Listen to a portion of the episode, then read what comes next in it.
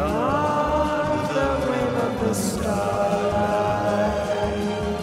my love was wandering in starlight. I know he'll find its darkness with beaches. Love, strange love, the star woman teaches.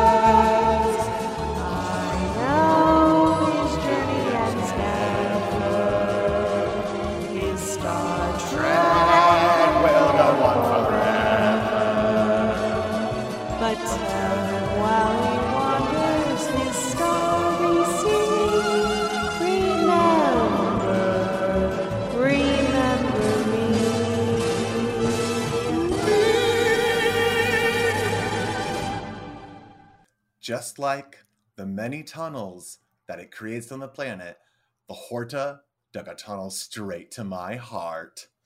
Oh. Who doesn't love a Horta? I, why are there not Horta plushes, mm-hmm. Horta pillows? Mm-hmm. Horta, I wanted to sleep on a Horta. Yo. Uh, Hortas are incredible. The fact that there is so little merchandising around the Horta is absolutely criminal. Um, and the Horta is, in fact, my very favorite Star Trek monster, and I quote it almost daily. Oh, wow. What yes. a way to set up this episode. Yes, and I'm glad. Um, I'm glad um, that it was set up that good, because I don't have a cute little sentence for the beginning. But welcome, everyone, to Redsharts. I'm Emily Pineapple. I'm Missi Information. You know, this episode put me in a strange little mood because Ooh. I was so ready to be done with this episode. And then the little bit at the end where I'm like, mm. what's all this then? What's going on here? What's oh, here? okay. And it like went the direction I thought and then swerved very slightly to make it like, that's the Star Trek. There, there we go. That's there the Star Trek angle. Go. There we go. That's right. It's one of the most iconic and highest rated episodes. Take a drink. Iconic. Yup. Uh, in all of Star Trek, it's The Devil in the Dark. Written by Gene L. Coon and directed by Joseph Pevney. Um, this episode was shot basically right after they learned they had been renewed. Oh, okay. Um, for like eight more episodes to like finish out their season. So they're like, fuck, we need something to shoot right the fuck now. Like, mm-hmm. we need shit done. And so they brought onto this episode a pretty well-known, mm, variable results, well-regarded executive producer. Now, Missi. Okay. I am sure you have seen many things uh, executive produced by this executive producer before throughout all of Hollywood, but you may know them from um, the comic book The Dark Knight Returns two uh, by Frank Miller. Um, okay. The movie Maximum Overdrive by oh, Stephen King. Oh, I know King. That film, yes. Yeah, this executive producer that helped executive produce those two projects and help Devil in the Dark get written in four days. That's right. Cocaine!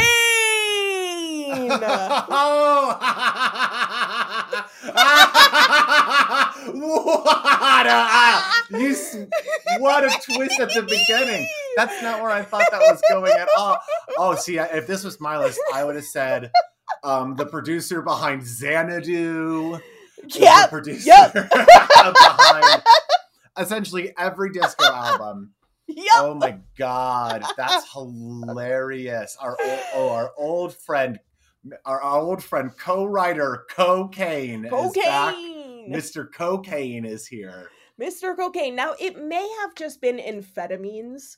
Uh, basically, oh, it may have just been amphetamines. I don't know. If it oh, was... either way. I don't know if it was specifically like, because, you know, cinematically, you would have him like typing shit out and then like turning around to like snort off a fucking oh, mirror yes, and like, it, you know, the chopping up with like. Are you a, kidding? He's snorting it off the typewriter. He doesn't have exactly, he doesn't exactly. have a chance to do it.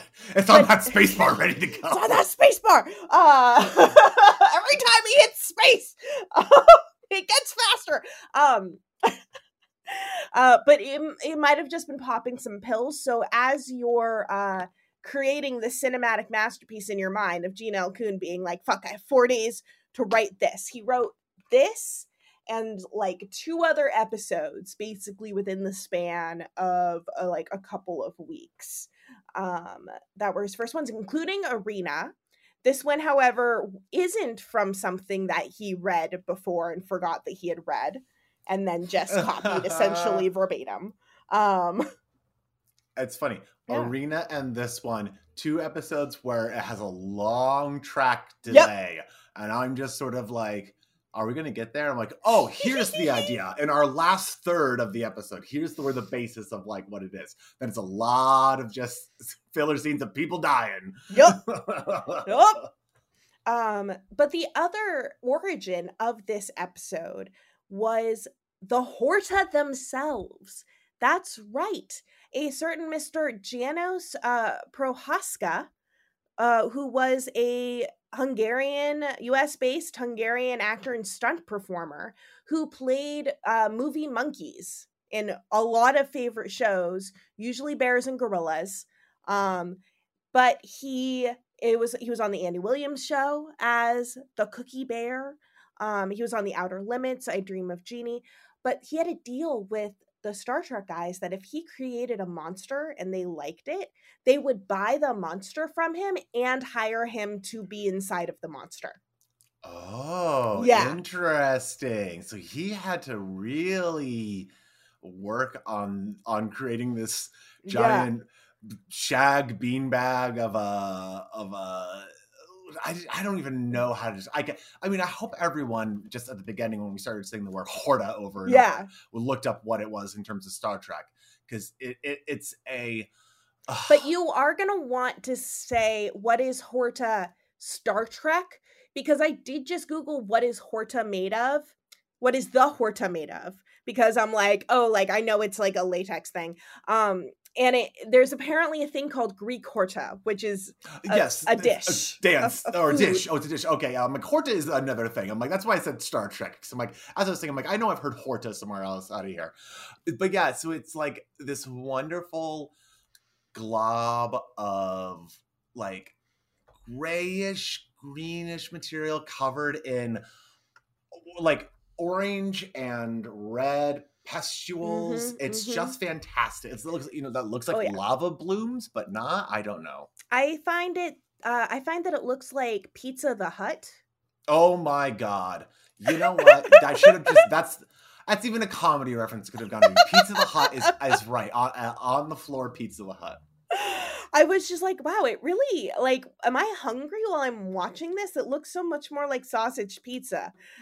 The oozing then, is what you were you were mm. pining for. You just saw it pus- like moving back. Yeah. I keep saying the word postulate. It makes myself sick. It who says, looks like who it. Who says that anymore besides someone who's referring to, uh, you know, uh, seventeenth century disease? The Horta pustules. Um, but the the story behind how this creature got sold to them. So Janos is like six foot three. Like this dude is extremely tall. He might be taller than six foot three. He's at least six foot three. And this is a very low to the ground creature. So essentially he like came in and brought, there are two, there are, well, there are three different ways that this story gets told. I am going to believe Dorothy Fontana's version because okay. she's the most accurate about everything. The mm-hmm. differences are minor, but um, he came in, he's like, everyone, let's go out to the parking lot to show off his creature. And he put on the creature thing and put a chicken in like his root and scuttled along to the point where the chicken was, went over the chicken. And then when he left, left chicken bones behind. Oh my gosh. Oh! The other two versions of this are Gene L. Coon saying essentially the same thing, but it happened inside the office, and he left one of the silicone balls behind, which later in the episode we'll see they're the creature's eggs, um, but it's just like a ball. And he's like, oh, I just watched the creature give birth. Um, and Roddenberry says it happened in his office, but there's not that much of a difference. Um, I wonder if the demonstration, maybe it happened in the parking lot and then there was also one in the office. I wonder if it's two different thinking. events that happened, and that's why the the memories. But also memories easily, you know, can change. And I can yeah. see, I, of course, here's the thing. Gene would want it to be in his office anyways. I'm going to say yeah. that thing about Gene. I'm sure it's like, no, it happened in my office. Oh, there's more to say about fucking Gene oh, later God. in this episode. Oh, is this a good, the bad, and the Gene episode? This is a good, the bad, and the Gene. Like, Gene... So, okay. So we've basically already given the conceit away. Horta, monster. Oh, but it protect egg. Oh, it not monster. So, uh, Gene L. Coon... Ha, you know, says that he got the idea from Joseph Pevney. I'm uh, sorry, not from Joseph Pevney, um, from Janos Prohaska behaving as though he was laying an egg in the costume. Um, D C Fontana thinks that it was just something Gene L. Coon came up with. Gene Roddenberry tells the story as Gene L. Coon bringing him the draft of the script and being like, something's missing. I don't know why the Horta is so mad. And Gene Roddenberry was like, what if it's protecting its eggs? And then Gene L. Coon said, my God, Gene Roddenberry, that's the most brilliant idea I've ever heard. Like, that's Which, how he tells it. Wouldn't you create the Horta because you were trying to have it protect something? I mean, I guess like, it was mid-draft, but still. It's just wild. It's just the way that he describes it. It almost makes me think that he was being sarcastic. You know, and that at a certain point, people took it seriously. You know the emotional crux of this episode? I yeah. made that. I made that. And then he said, wow, you're a genius. And everyone clapped. Like, and everyone clapped. And then they did another like, rail of cocaine. That's brilliant. And you're a goddamn genius, Rod. Like Roddenberry. Um, and it's like, ah, that happened for sure. Yep. Oh, my yep. God. Um, so that's pretty much all that Rod like has in the background of this episode, besides really loving this episode. Um, it was directed by Joseph Pevney, who was originally supposed to uh, direct This Side of Paradise, which okay. we just saw. But um, Coon and everyone were like, mm, let's switch directors because this is like a cave episode with a lot of like weird special effects and like monsters yeah. and shit running around. Like, we don't want someone's first time to be this. Let's give it to Pevney, who did Arena. So they Another knew he could do it. One. Another one. Rock-based, uh, executive produced by cocaine. These are Joseph Pevney's wheelhouse. Um, And the third thing I want to share before we get started in the episode, so as not to jump scare anyone with grief, um, but during this episode, the shooting of this episode, William Shatner found out that his father died very suddenly of a heart attack. Um, and so there's like the moment that happens and sort of like things within the script that are related to that or related to the shooting of it. Um, So yeah, just a warning. It doesn't really like play in much. It's just sort of one of those like little like aw stories. Yeah. But yeah, let's get started. Let us. Missi, we open on a beautiful matte painting of one of the lithium mines we've seen earlier. Um, yes. But now inside of a cave because it's a mine in a cave. Um, And there's, the caves are gorgeous. They're like this blue-green color. Yeah. Um, the, the lighting is just so, so pretty and dynamic. Um, but we're in these beautiful green caves with these bunch of dudes in bright orange jumpsuits. Yep. With black pockets. And Chief Vanderberg, we know he's the chief. Why? He's in a slightly lighter shade of orange. it was it was pretty yellow. Yeah. It, it was, was pretty fun. yellow. It was, it was getting close to it. Getting close. Um, but they're all coming to greet Sam, who's on guard duty, and I guess walk back with him um, and leave the next guy who's going to be on guard duty, Schmitter. Schmitter is supposed to replace him. He's not jazzed about this. He's like, there is a monster down here and it keeps killing people and I'm nervous. And I don't want to be left alone down here on guard. And everyone's like, it's going to be fine. Like, you know, we're only three minutes away if anything goes wrong. And he's like, a lot can happen in three minutes. So I'm glad to hear that they have the same response time as cops. Yeah. Um, just right next to where the cops are. Um, but Schmitter is not convinced. He's like, I'm really nervous about this. Is it true the Enterprise is coming to help us with this monster problem? And they're like, yes. He's like, will they come within the next three hours? Ha ha ha. They're like, sure. They turn and walk away, and it doesn't even take three minutes before we get a great tracking shot. Those, like, you know, the mo- from the monster's perspective shots mm-hmm. coming up on Schmitter, and bam, he is attacked. He shouts, and all the men run back, and it's too late. He's been b- burned to a crisp. Yes. Rip Schmitter. Uh, and you know what this cold open begins with? It actually begins with one of my favorite recurring stars of Star Trek. Oh. The music scene. Dun, dun, dun, dun. Dun, dun, dun, dun. And open yeah! with that. I'm like, I'm getting it already. Hooray. Our suspenseful Star Trek sting. He's it's like right here. So good. It could go like, honestly, it has the same vibes as the cave world in Super Mario World. Like oh, any yeah, of the cave yeah. worlds, like the do do do do do do do do. Like it could it could replace that. I would be so happy. Um, but space, the final frontier. Two days later, the Enterprise shows up. Uh, so they also have the same response time as cops. Um, And they are in Vanderberg's office discussing the mystery at hand. That's right. It's another Star Trek mystery. It For the is. past three months, a monster or something, not volcanic activity, as Kirk points out, um, has killed more than fifty people on the lower levels. And it keeps getting to higher and higher levels that it's been attacking people. And everyone is so freaked out about this that it's halted the mining of pergium. Missi, oh we need God. this pergium. We need the pergium. How this am I was... going to be able to fill up my pergiuminator if I don't have a pergium? The, the Federation needs this fucking pergium. Oh uh, my God. And Kirk is not going to let a creature get in the way no. of these minerals being extracted from this planet for their yeah. own use.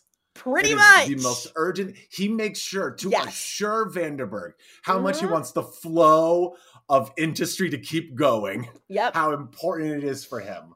Wildly important. Wildly.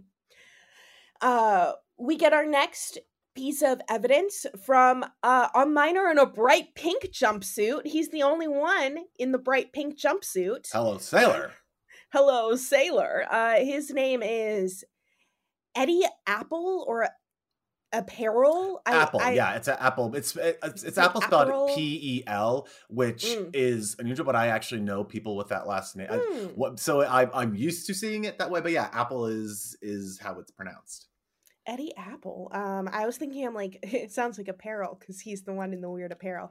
Um, so I remembered that. Um, and he's like, guys, I have an eyewitness account of this monster.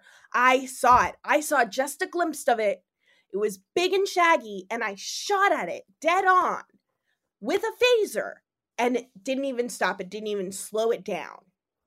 And it's a type one phaser, a fact that will never be brought up again in all of Star Trek. I was going to say, we just learned about uh, type one and type two. And then type two, yeah. And it's just it's like, well, one is is strong, but two, it's stronger. It's like, okay. Stronger. I mean, I know um, they said their their phaser is set to stun, but yeah, we've never heard that there's a low phaser and a high phaser setting. Right? Yeah, no, we're never going to hear about that again. That's an only this episode thing. Um, but this guy, Ed, he has a huge chip on his shoulder. Oh, God, Also, yeah. about how scary this creature is. He's just like, you Enterprise boys with your big old ship, like, you can't take that ship with you down in the tunnels with the monster yeah, when he's... the fear takes ya. Uh, huge, huge drags from his dirty, soft-packed cigarettes.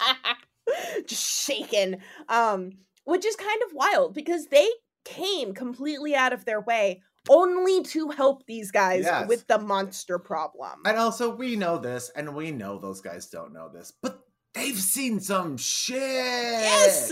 This, like, isn't even going to be in the top ten of, like, craziest yeah. things that they've done in Star Trek. They've time traveled. Yeah. Yeah. Like, they and have like, oh, uh, time traveled. Your minds are being, uh, att- your, your, your miners are being attacked. Oh, that's fine. We had to track in a guy who did genocide. Yeah. Yeah. How many genocides have been committed? fifty people? fifty? Um, only fifty? Um. So still, I heard of like fifty. I'm like, seems like a lot. Like wh- it's a lot of guys. What, what are a they? Mining operation. I also want to know, what are they doing? Like, what are they just sending these people down carte blanche? Just being like, well, what we need is more bodies to make sure we can know what this thing that's stacking all these bodies is. And like, we keep getting all these bodies. We can't. We can't stop sending people down there to get killed. It, so far, that's yeah. the only thing we're being good at right now is sending people to their death. And I'm I like, mean, they give what them is a happening whole walk. On this place? They took everyone walked with Schmitter to leave him alone in this place. They need that pergium, and everyone knows pergium is afraid of like too much noise. So uh, you have to be really quiet so you don't scare the pergium. Uh. Um, so uh, this guy is just like trying to be super manly in front of Kirk. But now we get our third piece of evidence from Doctor McCoy, who has examined the remains of the miners. And he's like, these people haven't like been burned to death. Like, it looked like they're incinerated. They've been corroded to death. Yeah. Like, nasty. They've been put in acid. They have been jokerized. They have been not found worthy, and they're dead now. And um, they're not laughing now. We get a little foreshadowing at this point because Spock picks up a rubber ball painted gold. yeah. Literally, um, on Vandenberg's desk, and is like, oh, cool, mm. what's this? And Vandenberg's mm. like, I don't care about it. We find them everywhere, and it's not pergium. I need vergium. Yeah. Oh, we found a bunch of these pergium. Perfectly spheroid silicone nodules bullshit out there. Yeah. Clearly, it's nothing. Clearly, nothing. If it's not pergium, I don't care. Um, but all of this is, of course, interrupted by another really cool tracking shot of a guard guarding the nuclear reactor. And we know it's the nuclear reactor because it's labeled the nuclear reactor. Mm-hmm. And we see him get got by this monster, uh, basically jumps him, but we see it from the monster's perspective. We see the burnt spot on the ground where the guard was. Yeah, like a like a perfect chalk outline mm-hmm. by the police. Pretty much, and like, A, a basically a snail trail, but of corroded, smoking ground. Mm-hmm. And when, you know, our guys get there, um, they realize that it got into the nuclear reactor and it stole the main circulating pump. And it can't just be replaced because this is an old piece of technology that's never been updated. So I'm glad to know nuclear reactors run the same way that every website does. Right? Oh my God. Like, it was so funny when like they cut to and it's like Scotty's like, oh, an, an X two? Oh, we haven't maybe had those twenty years ago, but those things haven't been in production for. Like the look on his face, yeah. he was trying not to like derisively laugh at the... uh the like prospect of getting one of those things, and then they're like, well, can you get us a part anyways? And then his face changes and goes, oh shit, like, oh no no oh, wait a minute no. I have to do this. Like, wait, you've actually been using one of those? Like, this wasn't just a random question. So yeah, apparently we can't just delete the the untidy looking code. The nuclear reactor will explode.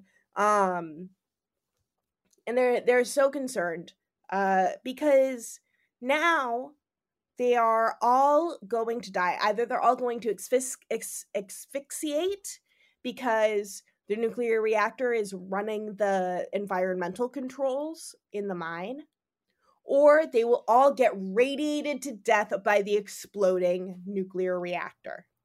Gosh, which would I want? Mm, would you rather? mm-hmm, mm-hmm, mm-hmm. Um... But we call Scotty like you said, we have a little stopgap. Kirk says, um, Scotty, ride herd on it. Kind words, tender loving care. Kiss it, baby it, flatter it if you have to, but keep it going. Uh, just kiss, kiss the little reactor. Um, and we get another little speculation scene where Kirk's like, hey, Spock, what the hell do you think could be happening here? And Spock's like, well, we've been looking for life forms. It acts like a life form. It looks like a life form. But we're not picking up life forms. Maybe it's a life form unlike any we've seen before. Maybe it's based on silicone. And like Kirk like pulls down his cup. He's like, oh, and mm-hmm. McCoy's like, ah, he like basically like derisively laughs. Uh, and this, the quote that Spock gives is, uh, it's life, but not as we know it, which for me plays some significance because I've heard this mm. line repeated over and over in a song called Star Trekkin'. Mm. Are you familiar with the song Star Trekkin'? I I'm, I don't think so. It's a, maybe we could end on that. So it's a Doctor Demento novelty. It's, he didn't make it, but he, he was one of those mm-hmm. records that he played as like a novelty hit. And it's people doing like, uh, it's, it's, I'm trying to think of what the word is.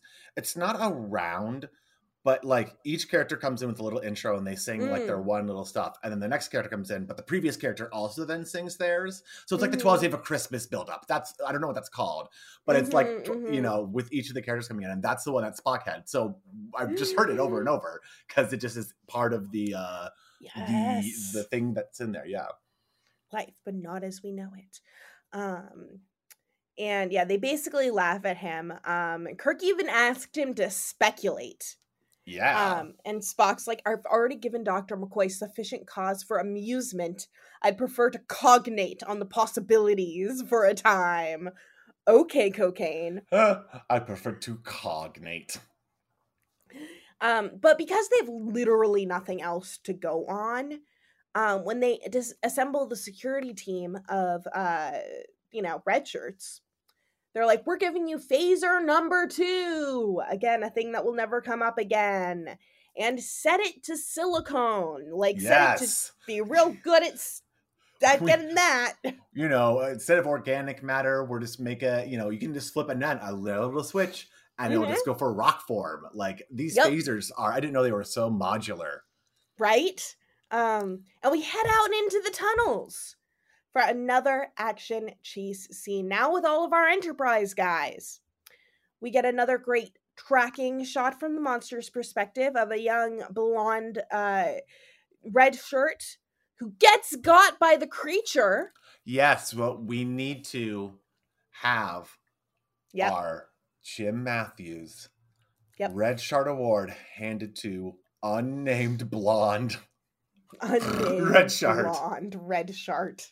Blondie. Goodbye. I'm sure unnamed someone has blonde. Given them a name somewhere. And if we did the research, I'll see. You know what? I'll look and see if I can figure out what that character's name is as we go here. Okay. Someone's going to have it. But I want you to I want you to continue with uh, with the story here. Well, good. Because I do have a little thing happening. But basically, like, we now see the creature in this shot. Yes. Um, because Spock and Kirk run in and see the creature. They see the Pizza the Hut itself slug trail its way towards the wall and then cut through it in a perfectly circular tunnel, like it's air. And Kirk kneels by the fallen crewman, and he's really sad because that's the scene Uh, were right before William Shatner was told his dad died. Um, the studio got him the first flight, like, possible out, but it was that evening. And he was like, I don't, like, want to be alone. Like, I'll finish the scene. Like, I'll finish, you know, the day of shooting. Um, and he remembered that during shooting, uh, Leonard Nimoy and Jerry Finnerman, who was the cinematographer, were both really nice to him and like stayed really nearby him, okay. um, and and brought him a lot of comfort. Uh, so that is a a lovely little story about their closeness. Um, so as far as I can tell, I mm-hmm. believe that the character's name might be Engineer Number One. Oh, Engineer Number oh, One. Rough. Rough Rip. Stuff. Rip, my guy. Oh, man. Uh, but by then, Commander Giotto and the rest of the team show up on the scene and find that actually Kirk and Spock were able to cut off a piece of it. Yeah. Even shooting it with phaser number two, they were only able to cut a little bit off of this monster. Um, but again, we get like a slice of pizza, basically. Just a big hunk of cheese with sausages on it. And then there's this great shot, like looking down a tunnel with like Kirk at the end of it and two dudes behind him. And he's like, guys, fuck. Now we're dealing with a wounded animal. Dun, dun, dun.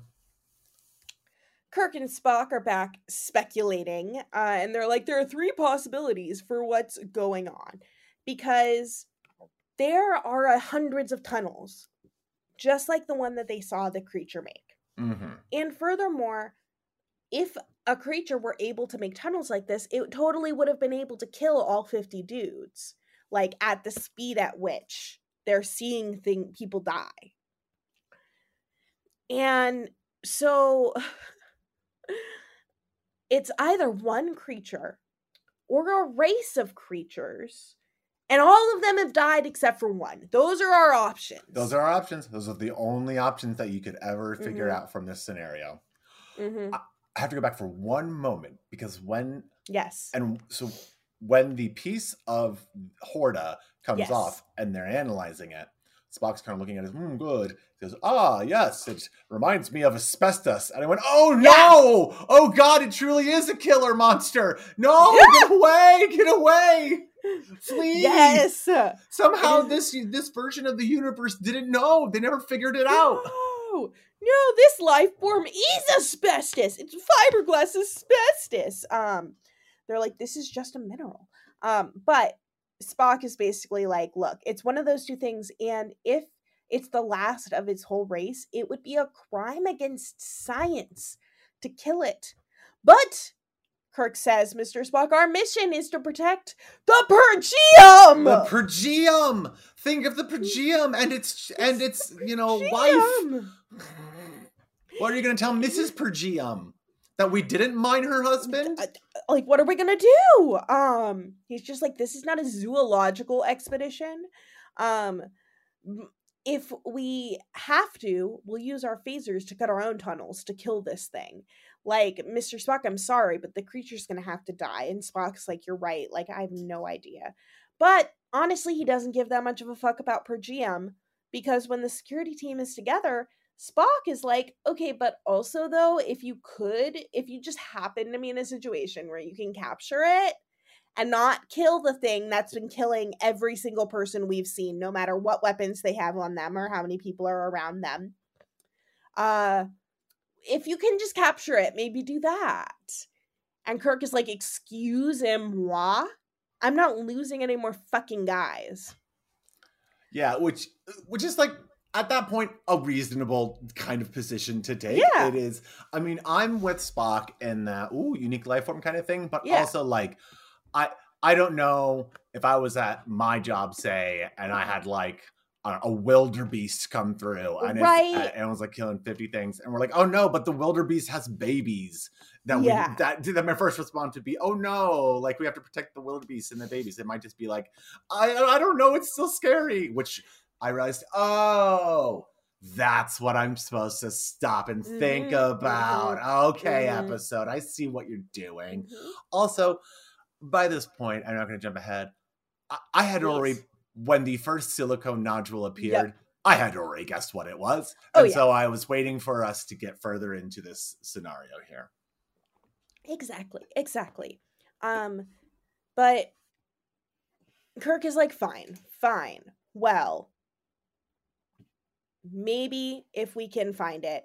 Um, but in fact, Spock, I'm so annoyed with you that I don't even want you here with me anymore. Go help Scotty.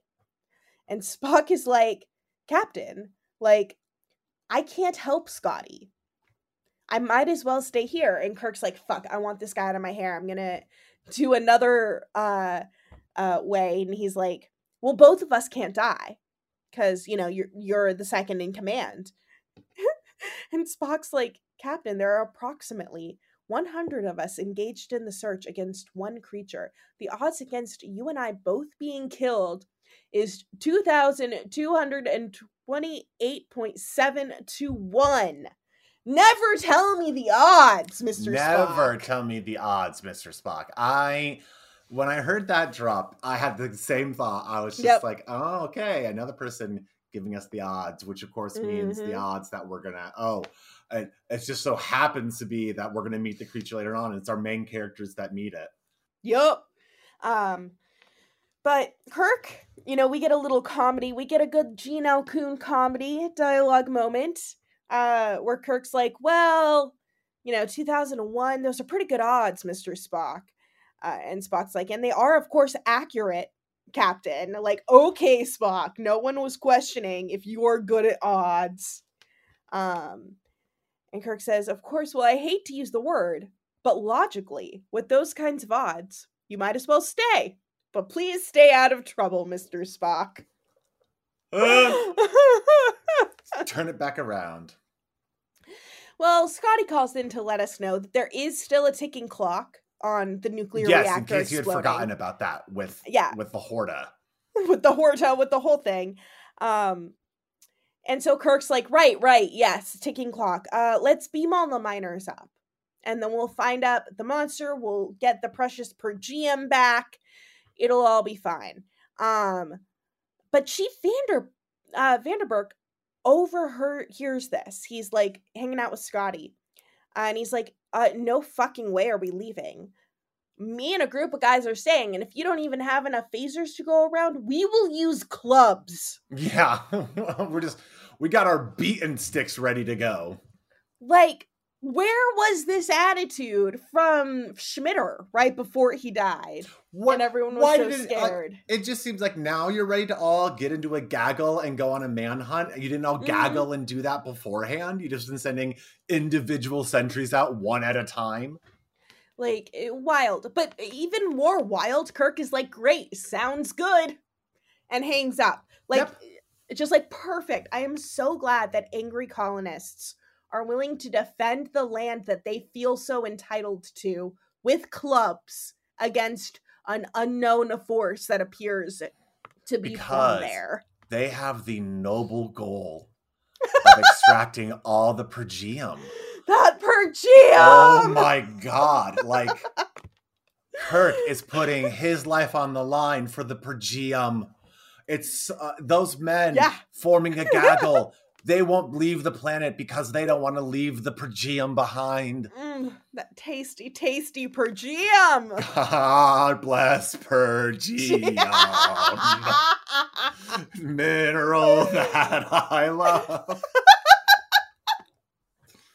Don't shoot until you see the whites of their pergium. Oh my God. um. So... we're in the tunnels. We're looking for our monster keeping us from that pergium. And we come to two two tunnels diverge in a blue-green cave. Yes. Um, and Kirk's like, I'll take the one off taken. You take the one less off taken. Yep. Uh, it's like, we'll each take one. And they're like, okay.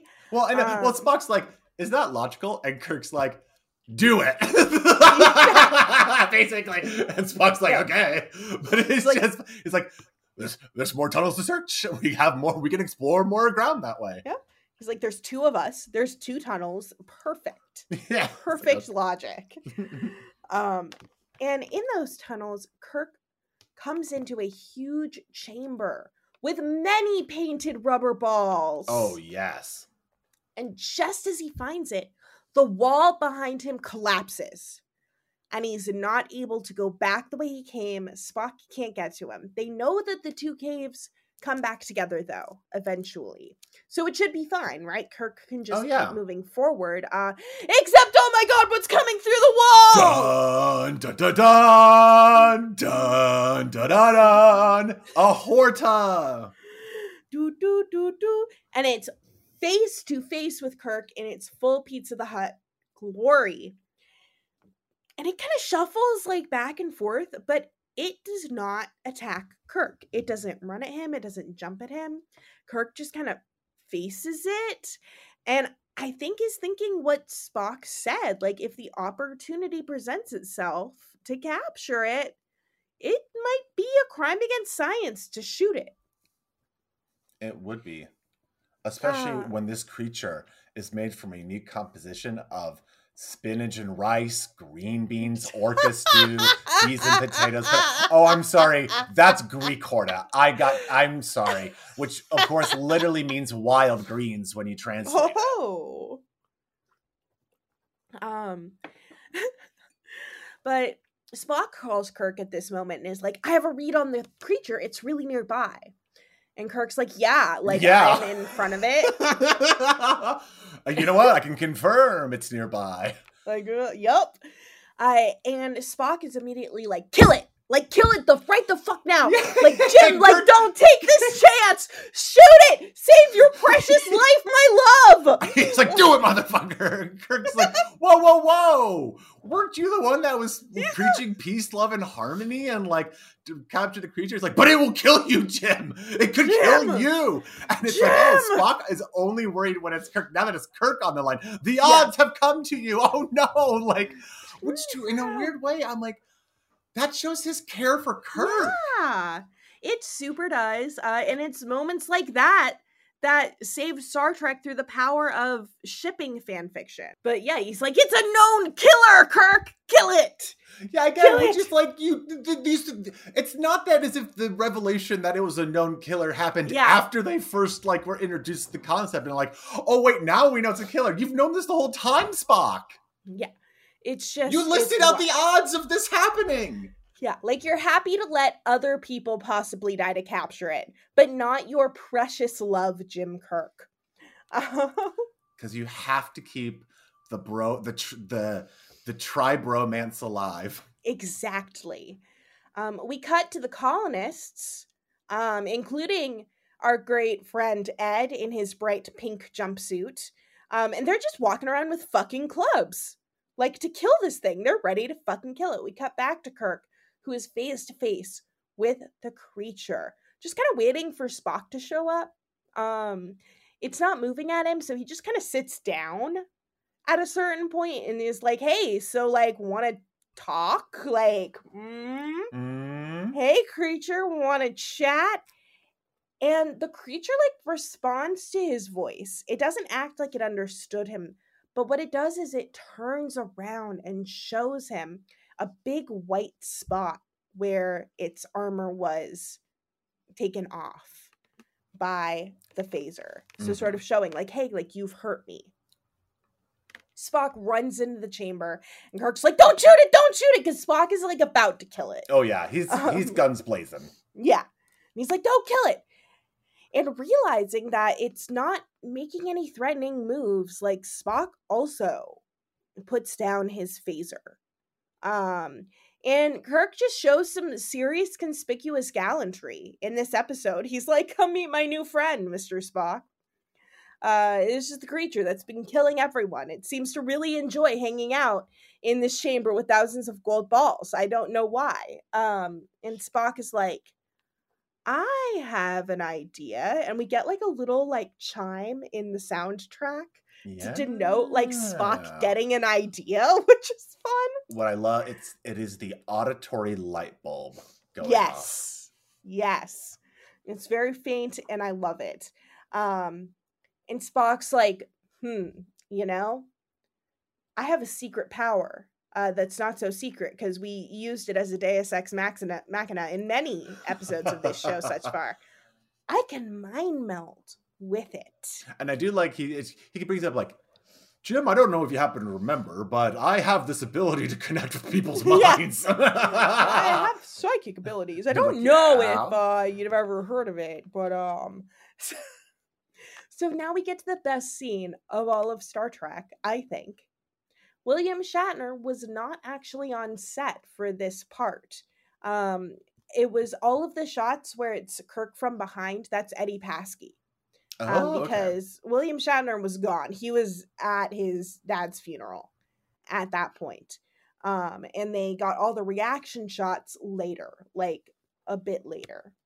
Um, but William Shatner reported that after the funeral, when he got back and he got to listen to Willie, uh, sorry, Leonard Nimoy do the following lines, his cries of pain, pain, pain.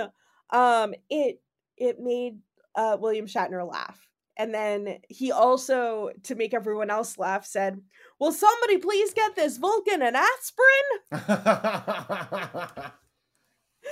Very cute. And that's the line that I quote almost every day of my life. When I'm feeling, as a person who has a pain disorder, I often feel pain that we can do nothing about. And I just go, pain, pain, pain, the devils. And it makes me laugh too. So oh, I'm glad. It, it was uh, really interesting to see because he's like acting. Yeah. He is giving it his all. But he but is. It was, it did throw me for a second because he was all of a sudden, and his first reaction is to go, huh! and make a noise. And he like stiffens up and his face like, contorts, mm-hmm. and I was just like, "Oh my god, what is? What are you doing, Spock?" Yup. Uh, he's, he's screaming pain, and then he breaks contact with it when he's like, "Fuck! Like this thing is in searing agony. Like all I'm getting is waves and waves of terrible pain." But like as soon as it breaks contact, it backs up, and it goes over a rock, and then leaves the rock, and in corrosion on the rock, the Horta, who has now gotten a way to communicate with them from Spock's mind, no kill I. Okay, and now, again, in the last third, we're dropping yep. this switcheroo, that it is a sentient enough creature that it can, when it bonded with with Spock, learned enough English language yep. to be able to then communicate no kill I. Yup. And it's uh, in perfectly written calligraphy. Perfect. perfect. Um, No Kill I was the name of a Star Trek themed punk rock band. Ah, uh-huh. Great. It's a great band name. Um, and they're like, okay, cool. So no kill I, does that mean it wasn't killing people, or that it doesn't want to be killed, or that it won't kill us right now? Um, but apparently he got more than just waves and waves of searing pain, because he sort of like piecemeals this information. Uh, and he's like, it calls itself the Horta, and it's highly sophisticated. It's super sapient. Like that is a real creature, and it's a really gentle creature too. Um, and Kirk is like, fuck, we need to win this thing's confidence, because there is a machine that we still need. Remember the ticking clock that we had to have Scotty call in like three times about, because I would have forgotten it by this point. And we can't we have the creature that... just stealing it as soon as we install it again. Yeah, we need that circulating pump. Um, so Kirk calls the Enterprise and he's like, send down McCoy.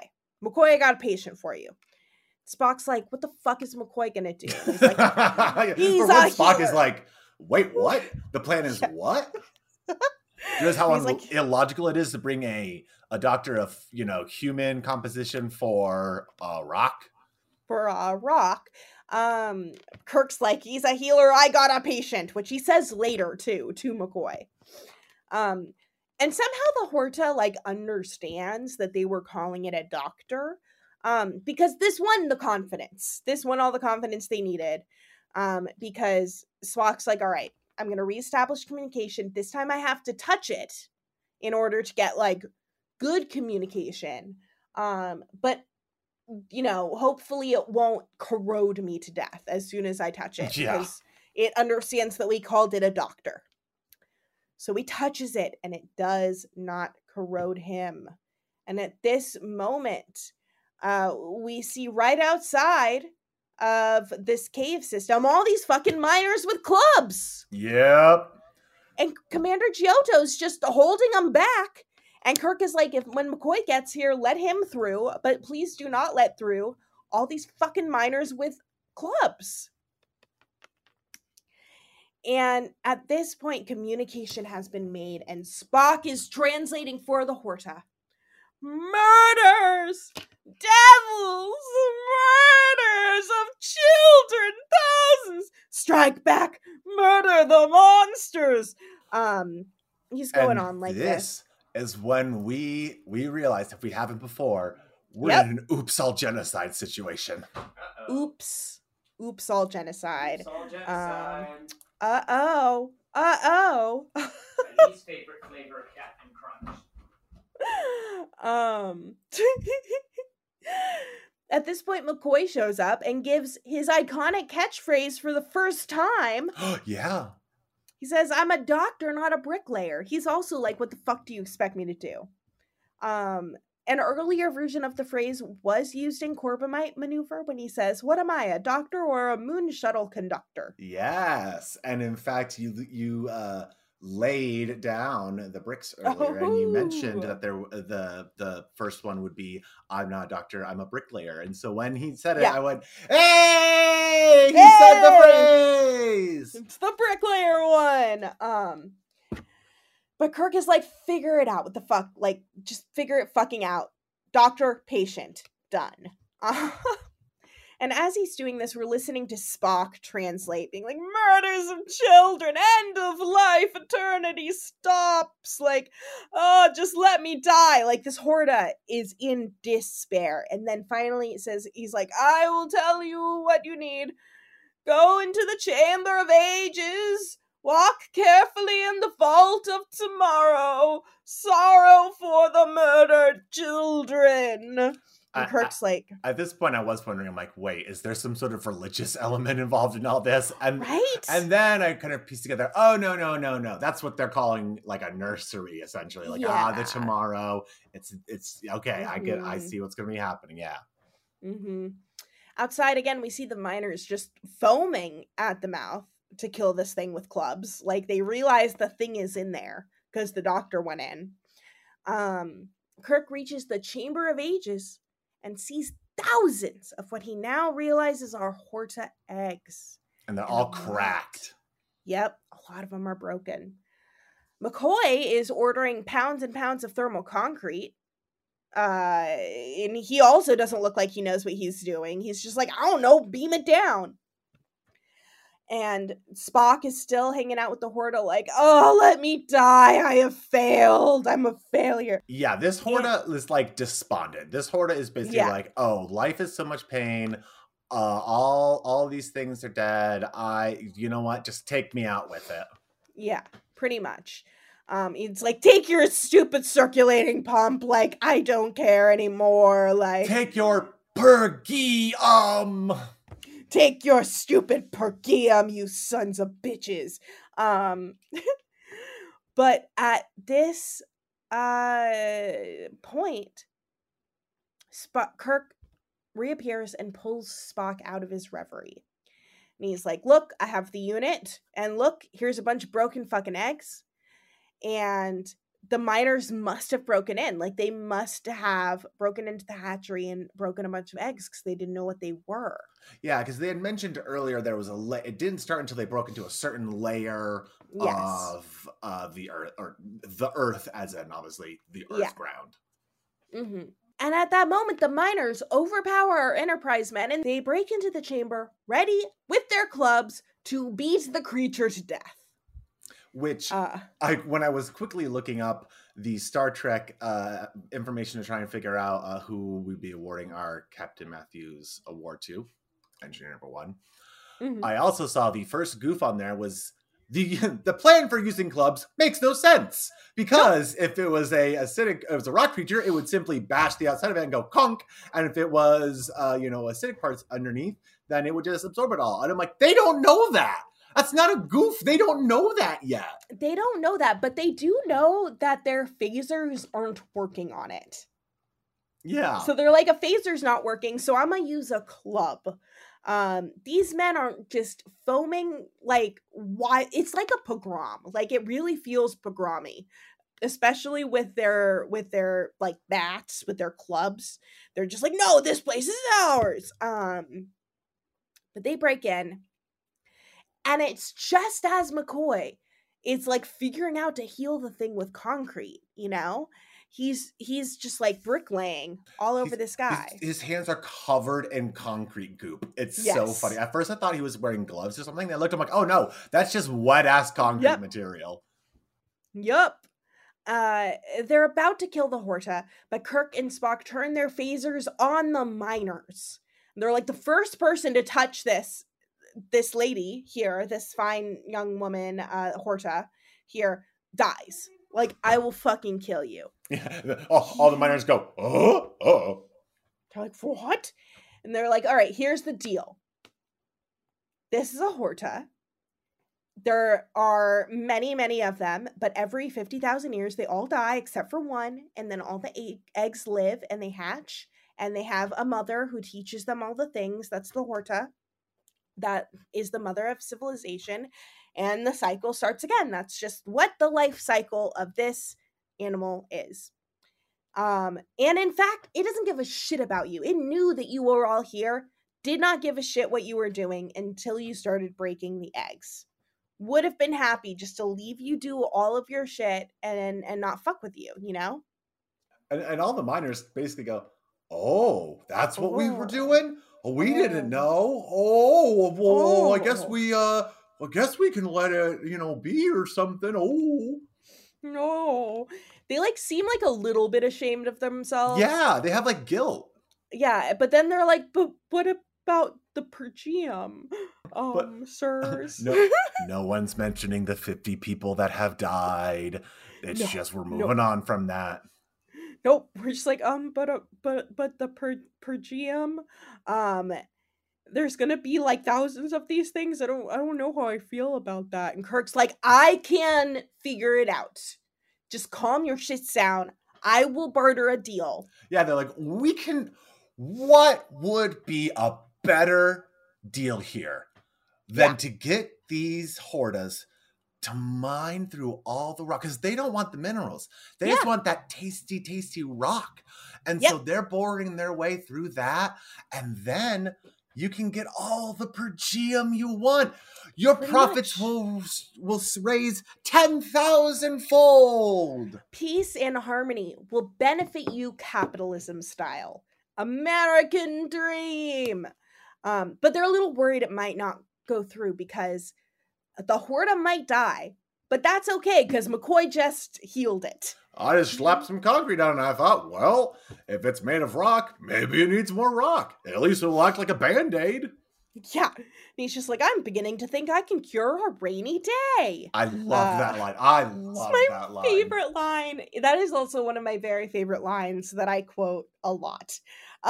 He's also very happy with himself without confirming with the creature whatsoever yet that it's satisfied. Oh, yeah. He's basically yeah. like, I did my job. yeah.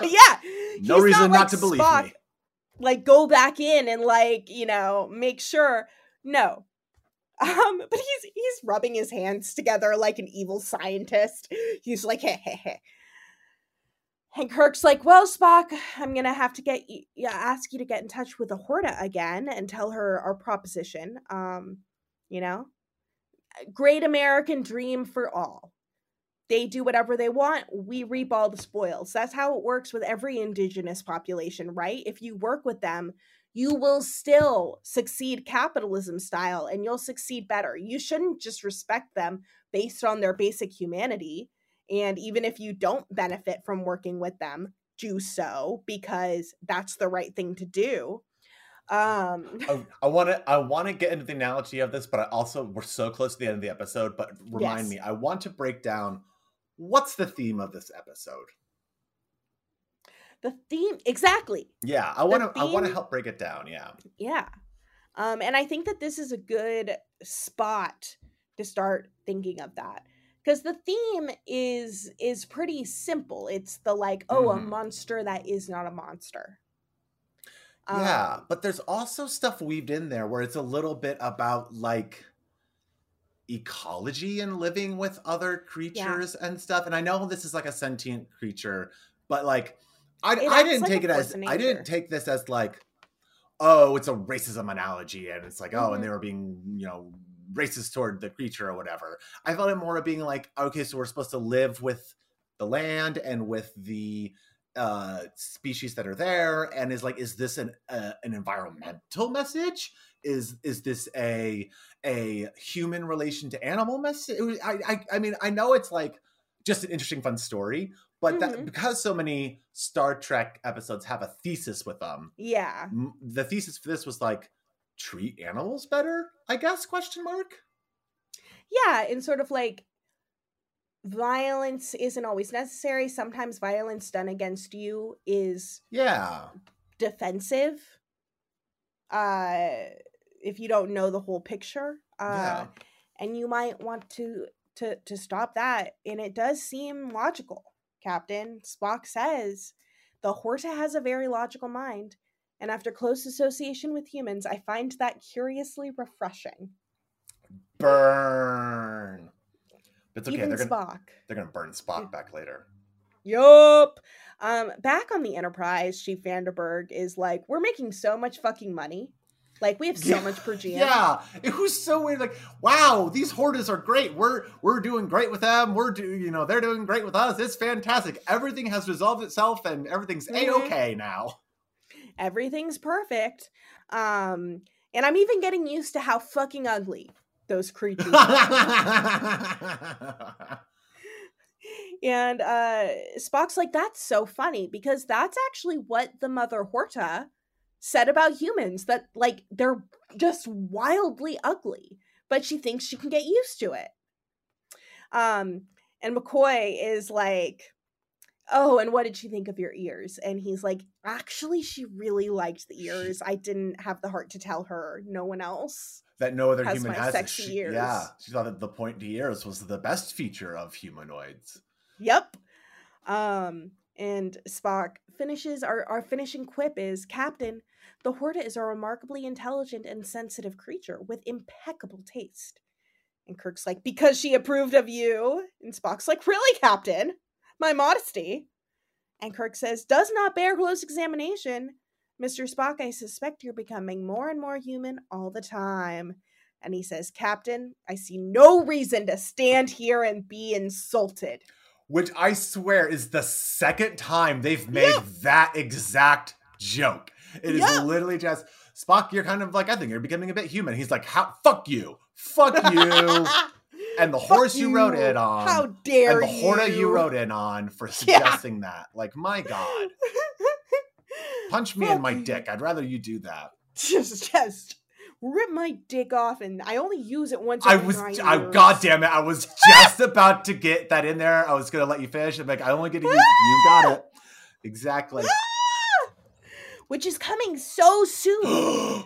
We are so close to oh, season boy. number two. And the first episode of season two is a mock time where we get to learn about Vulcan mating rituals. Oh my God. Oh my God. And I'll know what but, the Futurama episode is about with uh, Zoidberg. Yes. But that is The Devil in the Dark. Missi, our beautiful allegory about, similar to the one with the uh, the Gorn. Yeah. Wherein they were being attacked, and they're saying, no, you attacked our outposts. Mm-hmm. We thought you were invading us, so we had to destroy you. And they're like, oh, fuck, we issues. Saw the same thing. They're so hard. They're so hard. Um, but this is with one where the communication is entirely different, which is just wild. I love this episode so much because it's campy as hell. It's kind of spooky. Uh, that's something that a lot of people liked about it, that it was like kind of spooky. Mm-hmm.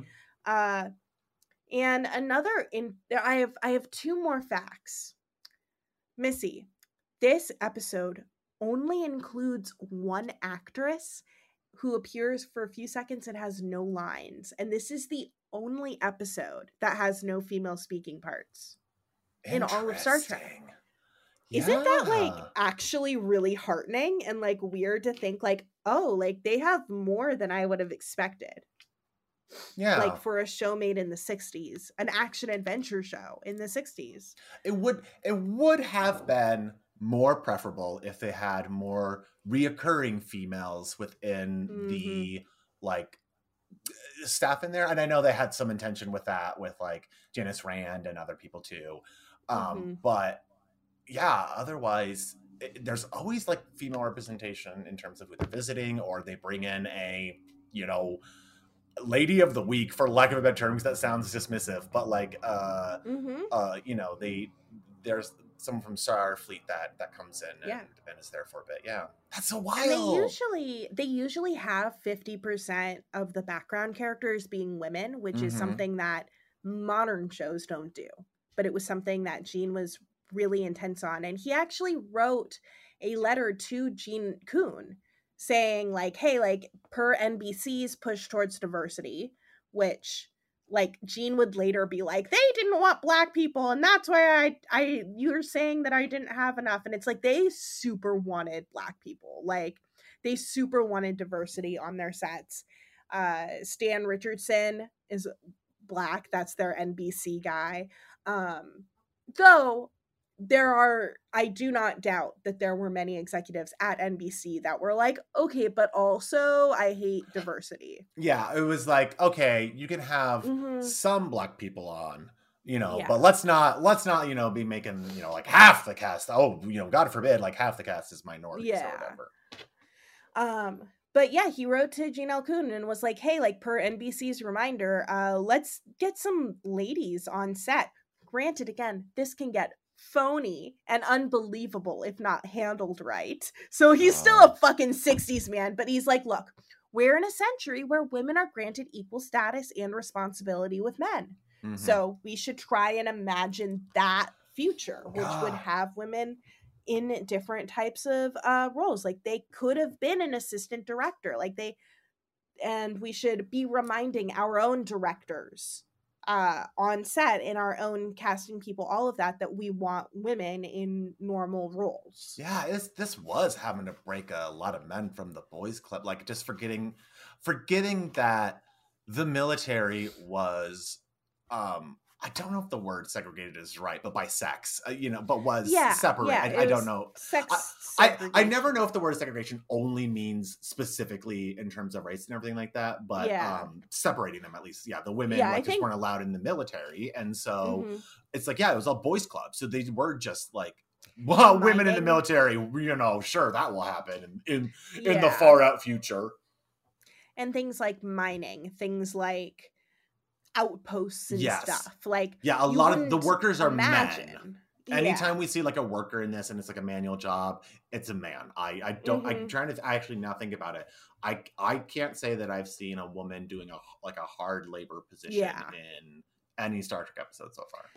Absolutely. I mean, even down to the Mudd's Women, like the third episode, the idea is that there's no women on this mining yeah. planet where everyone wants dilithium, so they're importing women. You know, it's the same as the Old West stories, which are imagined as being overly dominated, you know, male dominated areas. And don't those miners look so ridiculous, slaving away for lithium when they could have been trying to target the pergium market? That pergium. It was right there. The pergium. Oh, I remember the pergium phrase when they first discovered that element. People were making pergium like plates, pergium glasses, just pergium. Oh man, pergium. You could get like pergium that you could put on your teeth. Oh my god, it was everywhere. Hair care products, pergium. Oh, we did. We yep. didn't know the side effects though. We had no idea that you would turn into a horta after using it. And it is it is an entirely fictional element. I did just Google it. Yes. I was like, what if pergium is something? And does it have anything to do with the fact that it sounds like per diem, which is a really like a word that would be used right. on sets? We, we keep using the word pergium, pergium over. And my brain is like, do you mean, my brain is autocorrecting with a clippy. Yeah. Do you mean per diem? No, brain, I don't. I am, this is a new word called pergium that we're having to accept. It sounds, and we're talking about pay, being paid for it. So that's why you think that way, but it's not. Yep. Um, and I think that this is one of the things that shows us the the fingerprints of that executive producer Yes. Amphetamines. Just being like, and it's called um pergium, and um. I also like that. So like, I I'm on the Wikipedia for for it, and it has the and on there, but just underneath, uh, for the section of uh fictional Star Trek drugs, the Venus mm. drug is listed from Mudd's Women. Yeah, the Venus drug, the drug that makes women more womanly and men more manly, and has no effect on N B people. Except you had the power within you the whole yep. time. Yep. Except for that, of course. Oh my God. Missi, what did you think of this episode? So I, I'm so glad that you love this episode, that it's one of your favorites.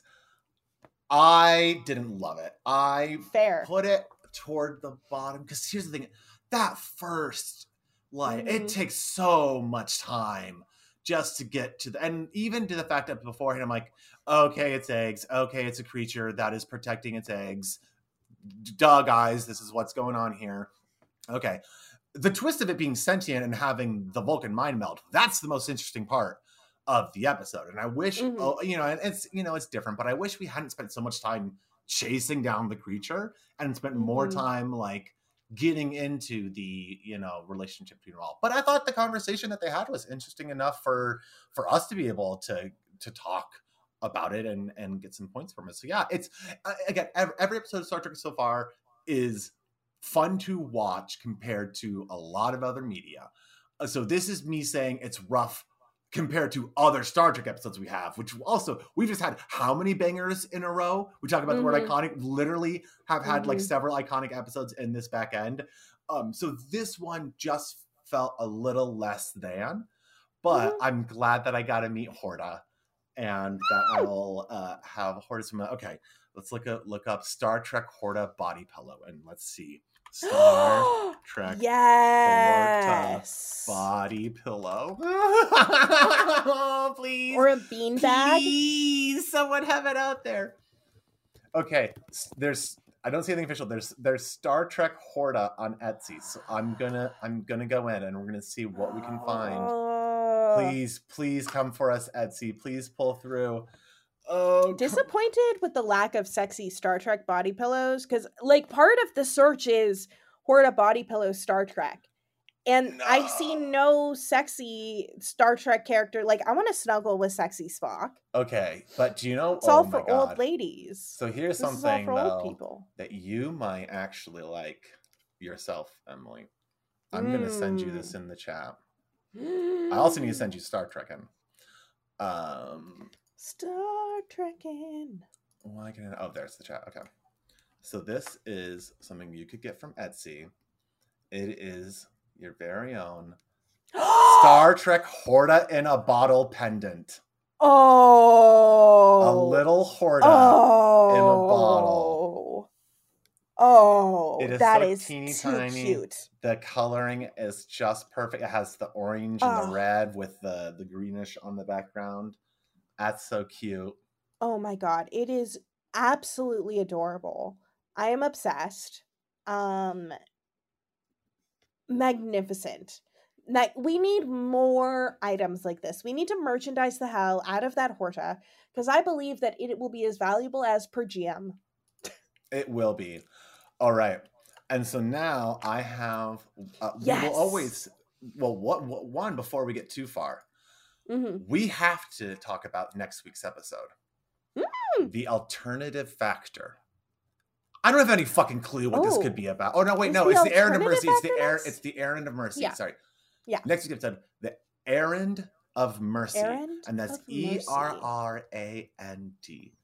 I got no fucking clue what this could be about. Okay. Like anything. I'm assuming mercy is going to be involved somehow.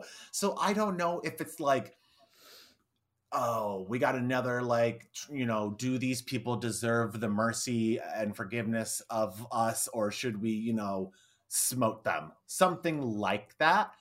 Well, who knows? Who knows? Um, what I do want to prime you for is just some wild racism. Okay. Just some wild racism, it, just in the costuming. Justin okay. in costuming and some iconic creatures that they've had to modify. Okay. Uh, but that things have been around, uh, you know, from that time. But it's another one of those oopsie racisms. Okay. Um, Oop- where it's like, oh poodle. no. Okay. Oopsie poodle. I will. I will. Uh, I was about to say I look forward to that, but I don't. The episode I remember being excellent. I. But we'll see. I am curious to examine the situation. But yeah, I'm still excited for next week's episode because I'm always excited for new Star Trek. But thank you Yay! for that. Thank you for that that couching of it. And like, oh, oh boy. Uh-huh. Uh-huh. Just just so you know, like everything you see in that episode, they specifically thought they were doing things to make everyone look more alien. Okay. Alien. Were they correct? Probably not. Probably not. Probably but did we'll not see. have enough people to probably enough people of whatever group might be targeted in the office to say, you should rethink this. Yup. Yup. Yup. Well, they I, couldn't get Wa Chang onto the set yes. that one day. And so here, our live long and prosper for today is me sending The Firm is the name of the group. Star Trekkin', which this is a music video and I did not know exists. So we can, Ooh. on a three, two, one, I'll give a Missi countdown and we'll play at the oh same time. And what I will do is okay. I'll make sure to put the audio for the song playing yes. gently underneath so yes. that you can hear your reactions. But I want to hear your reactions as we go. So here we go. Okay. Three, two, one, boop. Oh my God. When I saw that they were potatoes, I couldn't believe it. Oh, I've heard this. Yes.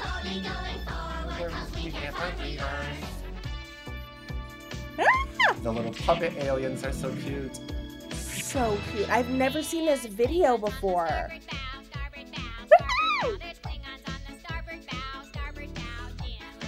I, I didn't realize the music video existed, that the Enterprise people are all played by potato people. Perfection. It's life, Jim, but not as we know it, not as we know it, not as we know it. It's life, Jim, but not as we know it, not as we know it.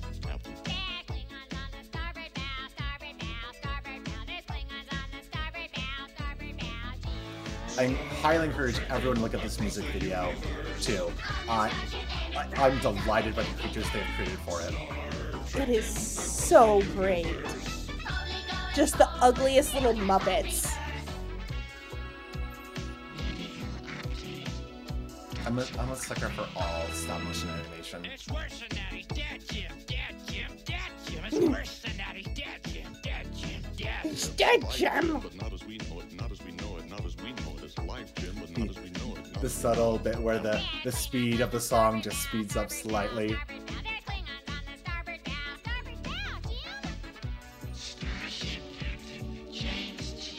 A, a pizza enterprise. Oh my God.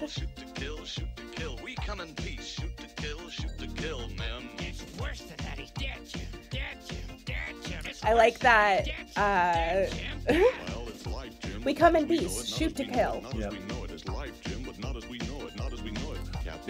That was kind of this episode. Exactly.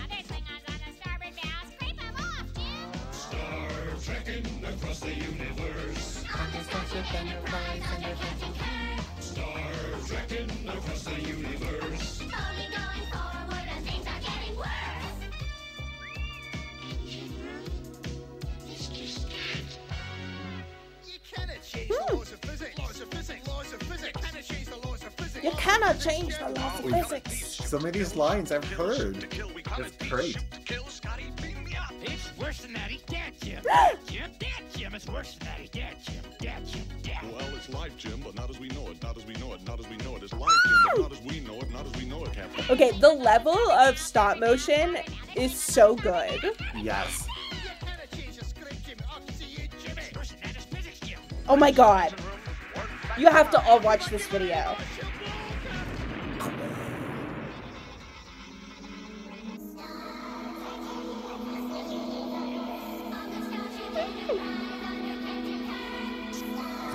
They broke. They broke physics. They did it. Time and space. Ah! Is, oh my god. Okay. So that is that Ronald Reagan? That I believe was a Ronald Reagan with Mickey Mouse ears morph thing, I believe. Which just shows you when this was made. But yeah, that is Star Trekkin'. Wow. I cannot wow. believe that I got to show you a Star Trek related thing right? that you've never seen before. I had definitely like heard the, I had heard the like the chorus of yeah. it, but never the whole song, never seen the music video, completely forgot that anything like it could have existed. Yeah. Missi, what a gem. What a beautiful gem. Oh my god, we will put this in the description of the podcast. You can click on it and see it. But again, you can just look, it's on YouTube. The Firm, Star Trekkin', you heard it here. Hopefully it gets stuck in your head and you'll see it over and over. Because it's life, Jim, but not as we know it. Not as we know it. Not as we know it. It's life, Jim. It's life, Jim. Not as we know it, Captain. Not as we know it. Not as we know it. Not as that that feels like a tongue twister. It's life, Jim, but not as we know it. Not as we know it. Not as we know it. It's life, Jim, but not as we know it. Not as we know it, Captain. It sounds like a warm-up vocal that you would do. Yeah. It's life, Jim, but not as we know it. Not as we know it. Not as not. I gotta get the T's down. Not as we know it. Not as we know it. It's life, Jim, but not as we know it. Not as we know it, Captain. Captain. Live long and prosper. Captain Missi. Live long and prosper. Long and prosper, living through the years. Living long and prospering.